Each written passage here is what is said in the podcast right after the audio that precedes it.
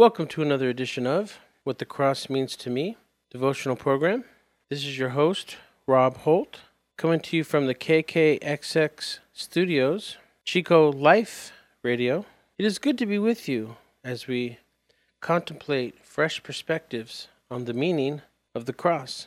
I am not a theologian, but have been a photographer for over 30 years. And yes, if a picture tells a thousand words, then I guess you could say I preach to the glory of our Creator by capturing and sharing what the Creator has created. My mission is to share the gospel through my imagery, the spoken word, and the written word. This program fulfills the spoken part, and the imagery utilized for this devotional are of a singular cross on a lonely hill shot over a two year period. The written word for this program is from a book I published about that cross collection. It matches 30 cross images with 30 original essays from a wide spectrum of Christian leaders sharing their insights on the cross. The book shares the na- same name as this program, What the Cross Means to Me. Each week we explore one of these cross images and ponder the wider meaning of the cross through the lens of Scripture.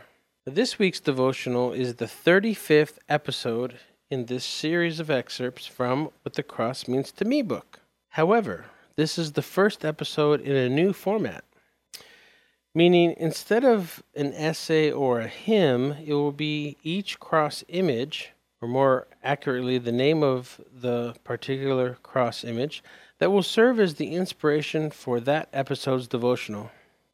I pray that this new journey will be transformational for me, and I pray it will be a blessing for you. Before we get started, a quick bit of housekeeping from the last series. In uh, two episodes, I referenced an Australian movie that I termed The Caretaker. A listener contacted me saying he could not find it.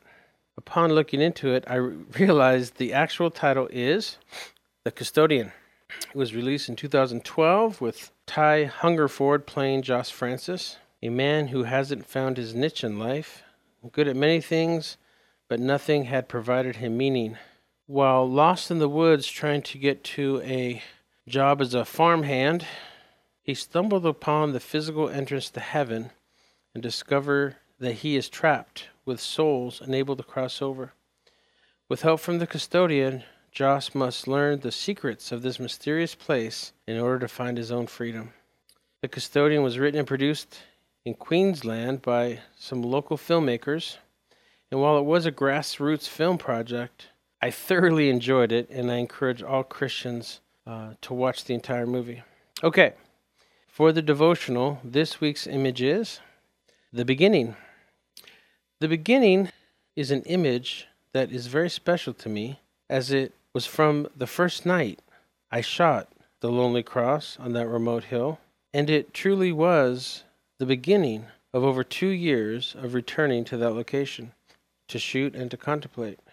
Now, keep in mind that this ridge is well over 200 feet above the valley floor. And what that means is that while the valley is in deep shadow, there's still sun hitting the ridge. And when the sun kisses the horizon line across the valley floor on the top of the western mountain range, it seems to still be at eye level. And in this image, I arranged myself in such a way as to shoot the cross, but with a magenta tinged shaft of light emanating up from the mountains through the clouds and towards the lower left arm of the cross. During those years, I was only shooting film, as it would be another six years before my first digital camera. So I had to take the film to one of those one hour photo labs. And when I picked up the prints from that first shoot and I saw this composition, I was hooked. And so I, I just had to go back and back and back for almost three years. And while, yes, there was an artistic obsession undergirded by the question, how differently can one shoot the same object at the same location? Well, the answer I found is that it is infinite. If you put your mind to it and dedicate the time to it.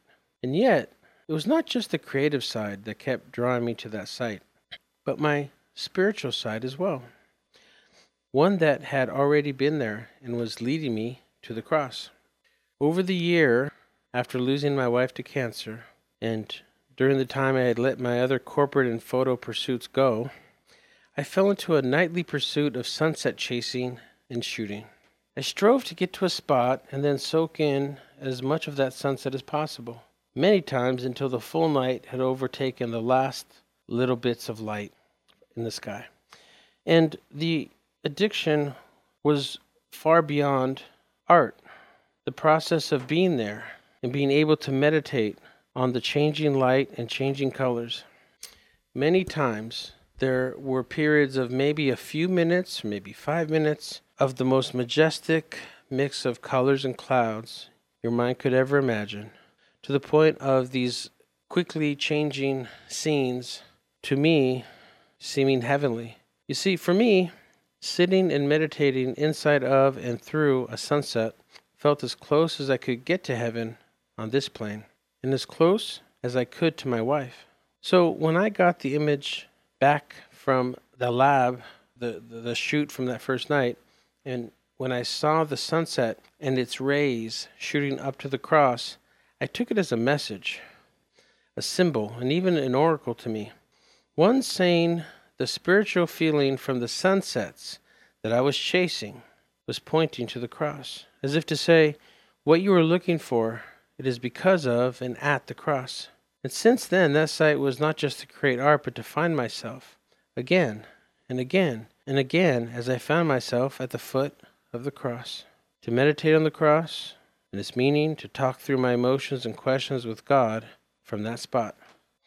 Of course, we are all a product of our makeup and our upbringing, nature nurture, and I would not have reacted to those ethereal messages, the ones from her deathbed during my time of shooting on the cross, had I not had a foundation of faith to build on. And we will touch on my true beginnings and my testimony, as it is the underpinning of this devotional, the journey of cross collecting that led up to the ministry that I have been called to at this stage in my life.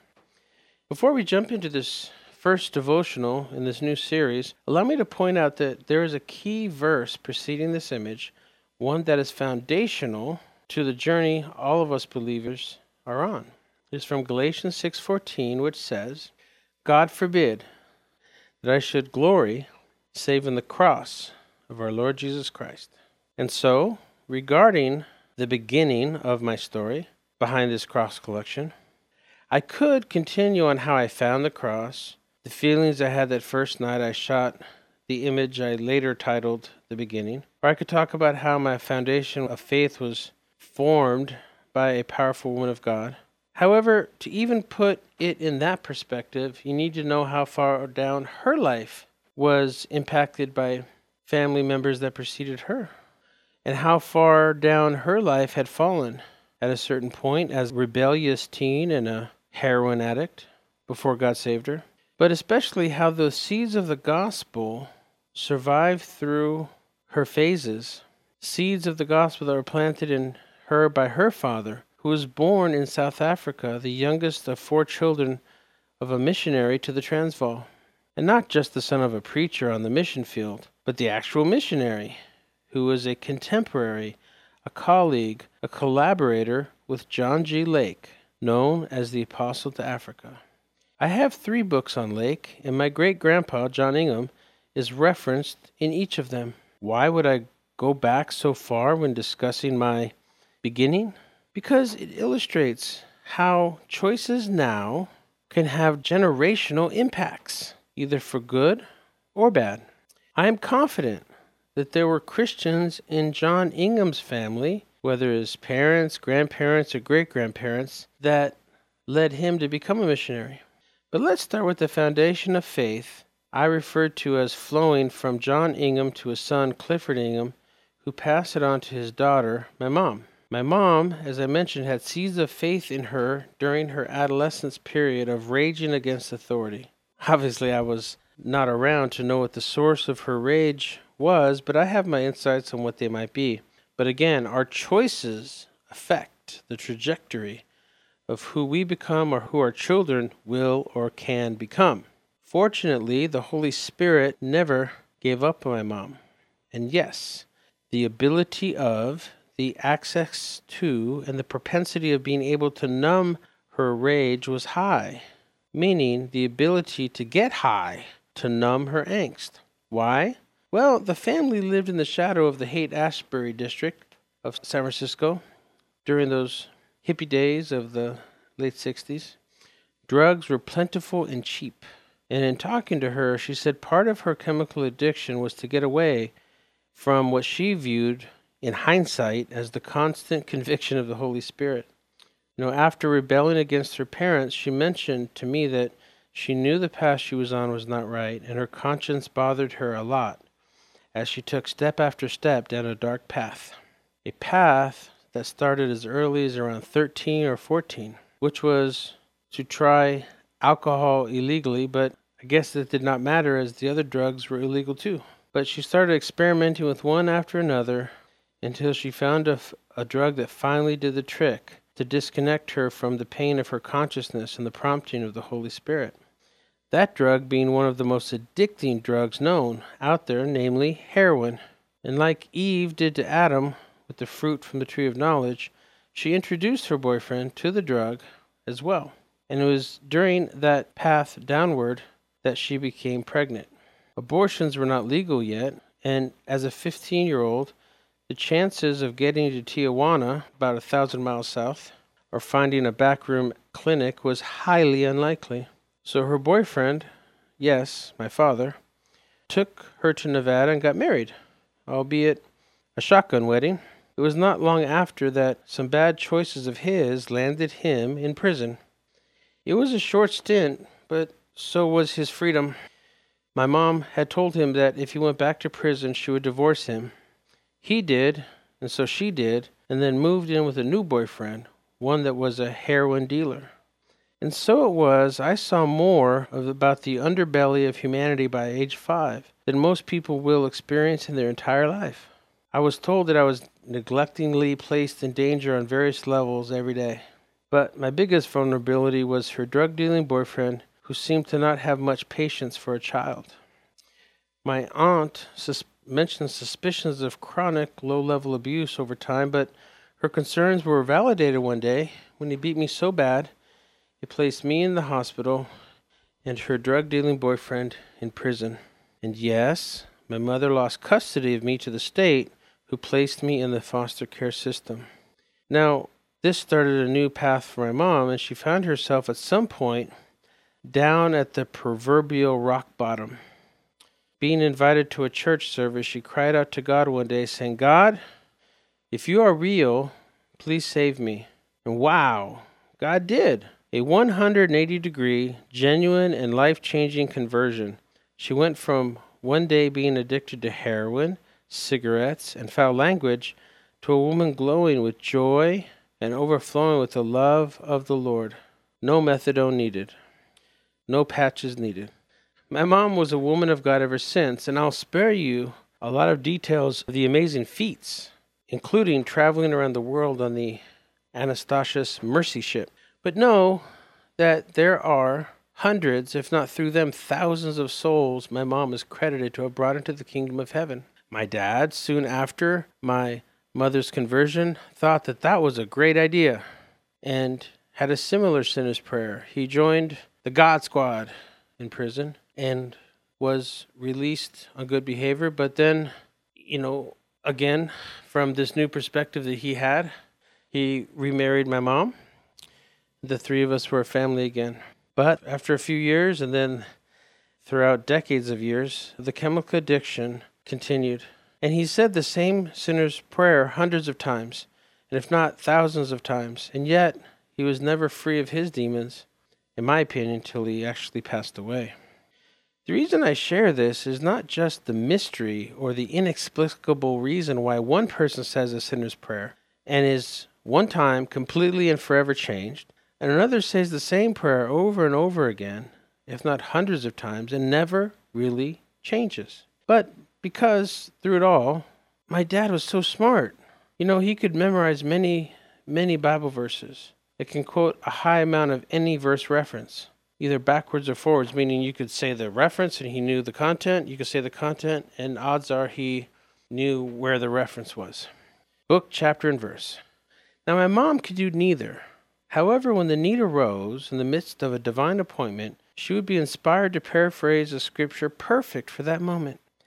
Meaning, my mom brought in countless souls for the kingdom from heart knowledge, and my dad hardly any, maybe not even himself, with amazing head knowledge.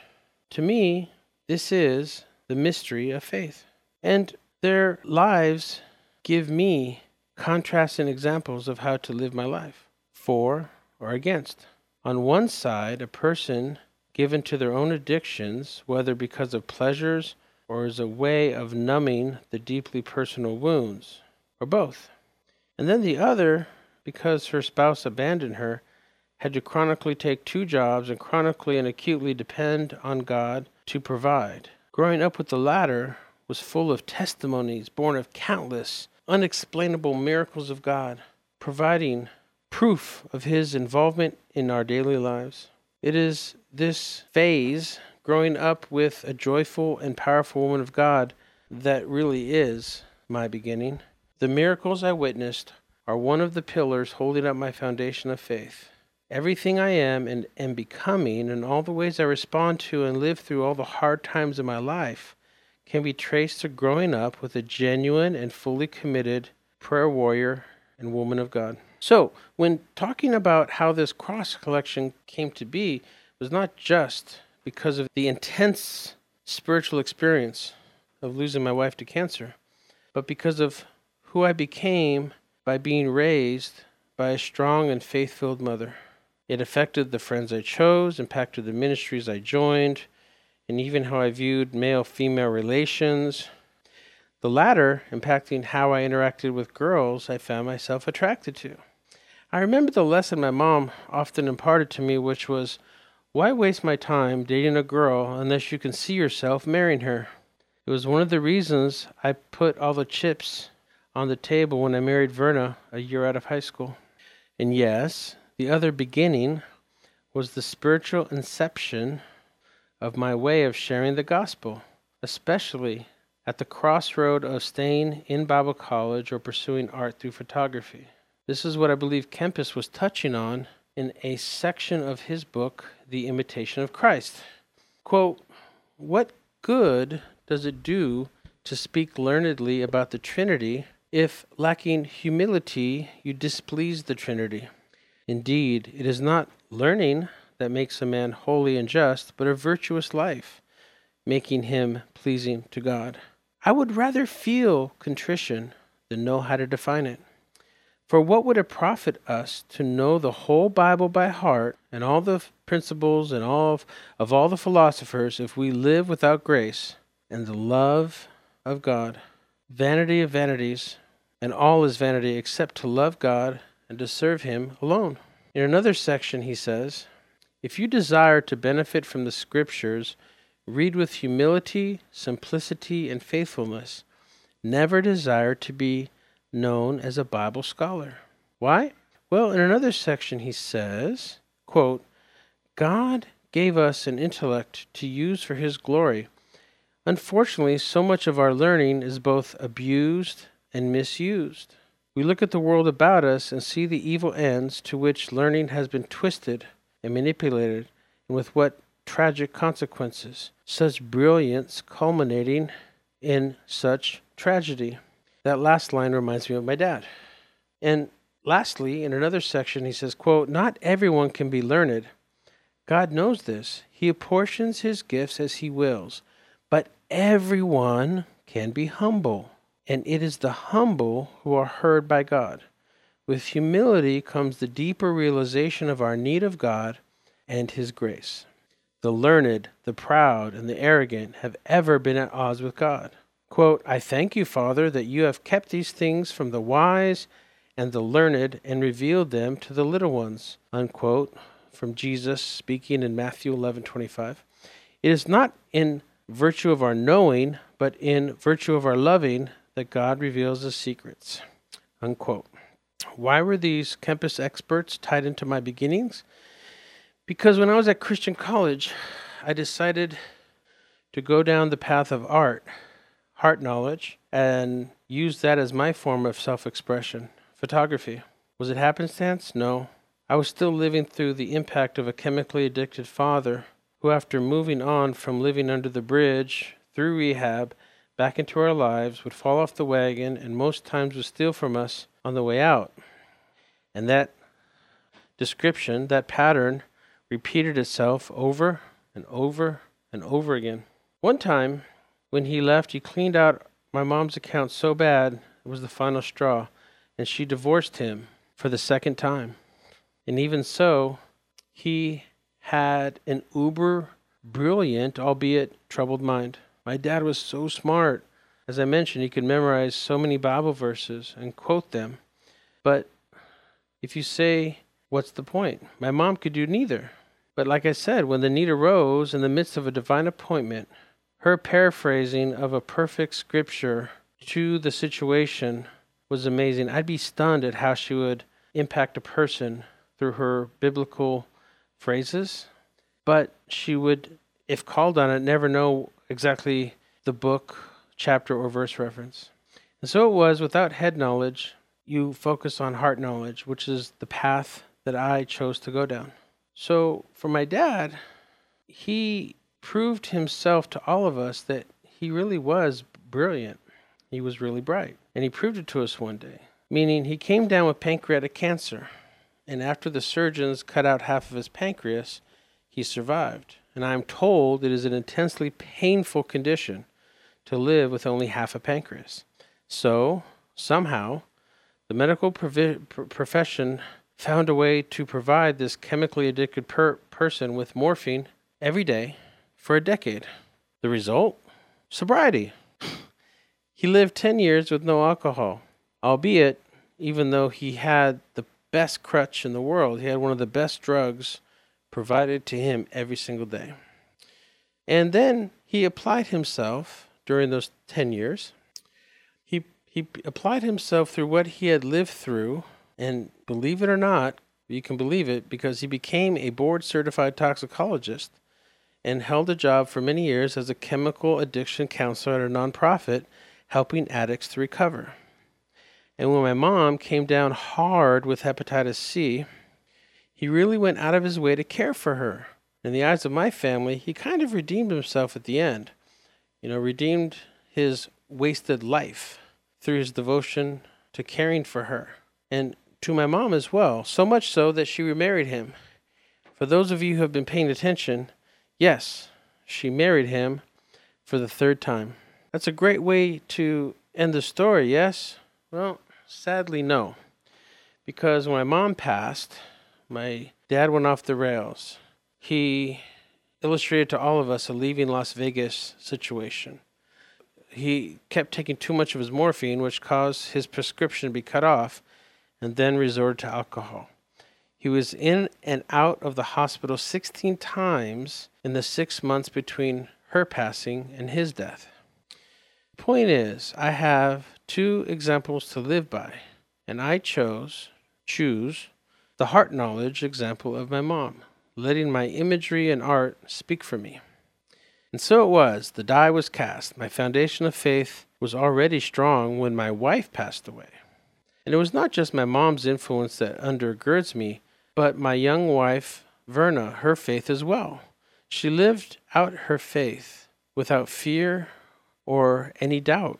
In high school, she started and was the president of the Bible Club, and her nickname on campus was Preacher Vern. And yet, that was not the ultimate thing that sustained me. If what I'm about to share had not happened, would I have still had such peace? I don't know. I have no clue. All I know is that something profound happened that made all the difference. A difference to that night, the days at and after the funeral, and through the years of widowhood that followed. And that is when I was holding Verna's hand when she flatlined. I physically felt God's hand take her from mine. And in that small moment of time, I saw beyond that ICU room, beyond my church, beyond my denomination, beyond my country, beyond this blue ball in this solar system and across time and space to the infinity of God's presence. And if that wasn't enough, I got a glimpse of my presence, meaning I saw that I was already there with Verna. And just like that, I was back in the ER, listening to the 40 or 50 people in the act of deep grieving and crying, the, the kind that cut to the bone. And I simply slipped out another door out of the ICU room, out to the back of the hospital, found a bench to sit on, and just stared at the stars. I was alone for a good 15 or 20 minutes before someone found me. Now, my realization was that even though I was already there with her, I still had to live more living in this dimension for a while, at least until my body gives out. And the insights I saw when his hand touched mine, and the contemplation starting by staring at the stars at night, is what fueled the next beginning. The beginning of the journey to seek out sunset spots and soak in as much of it while contemplating, and that chasing sunset spots phase is what led me to the hill where I found the cross collection. And that desire to be at sunset was in some ways trying to tap into that feeling I felt in that ICU room that day. When I'd be there and in between the changing of the colors, as I waited for the next phase of the sunset, I'd start to pray and meditate, and I would strive to tap into that feeling of affinity again. And it was. That first night, the image for this week's episode was captured. The first of many, many nights for almost three full years. Many filled with those meditative sessions allow me to tap into something ultra dimensional, while also shooting the cross on that particular night. And what was or is the big takeaway from my time through my journey at the foot of the cross? The biggest takeaway is partly what was instilled in me by my mom, my church, Verna, and the vision where I saw her in heaven. Yes, the big takeaway is knowing that Verna never really died. When she accepted Jesus into her heart as her Savior, the die was cast. And so, when her vessel, when her body gave out, when her heart stopped, and when science said she died, she was immediately alive in the presence of her Messiah, the Christ. This is the good news of the gospel. To be dead on earth is to be alive in Christ. Jesus, the one who provided a bridge, the bridge from death to life, eternal life, with the Creator of all. When you get down because a loved one that has passed, a loved one that has accepted Jesus, be encouraged. They're still alive. If you have accepted Christ in your heart, well, the Bible says we are already present with Jesus. We simply need to live through this thing called life and bring as many souls with us, as many as we can, either directly or through planting and or watering seeds of faith. If you are a Christian, have you been living in this perspective? If not, I suggest you meditate on the cross and its meaning. Become the shadow of the cross as you die to yourself daily. Doing so removes doubt, fear, and pain, and provides the faith needed to endure every trial and strength to sacrifice whatever you are called to, as Jesus did, for the kingdom of God. Go, be that shadow of Christ today. If you are not a Christian yet, I suggest you consider accepting the incredible sacrifice Jesus made for you, contemplating what Jesus did for you. Read the crucifixion accounts in the Bible and consider asking God to refine your soul and heal your heart. Ask Jesus to walk with you and fill you with His love and joy today. And with that, go in grace, and may God keep you in His perfect peace. Thanks for listening to What the Cross Means to Me devotional program, heard every week on Life Radio. If you'd like to view the image discussed, this week's image, the beginning, along with other verspirations, then check out robholt.inspires on Instagram. And if your church, youth group, or school would like to learn how to fundraise through cross products, hear other cross podcasts, then log into robeholt.com. That is R O B E H O L T.com.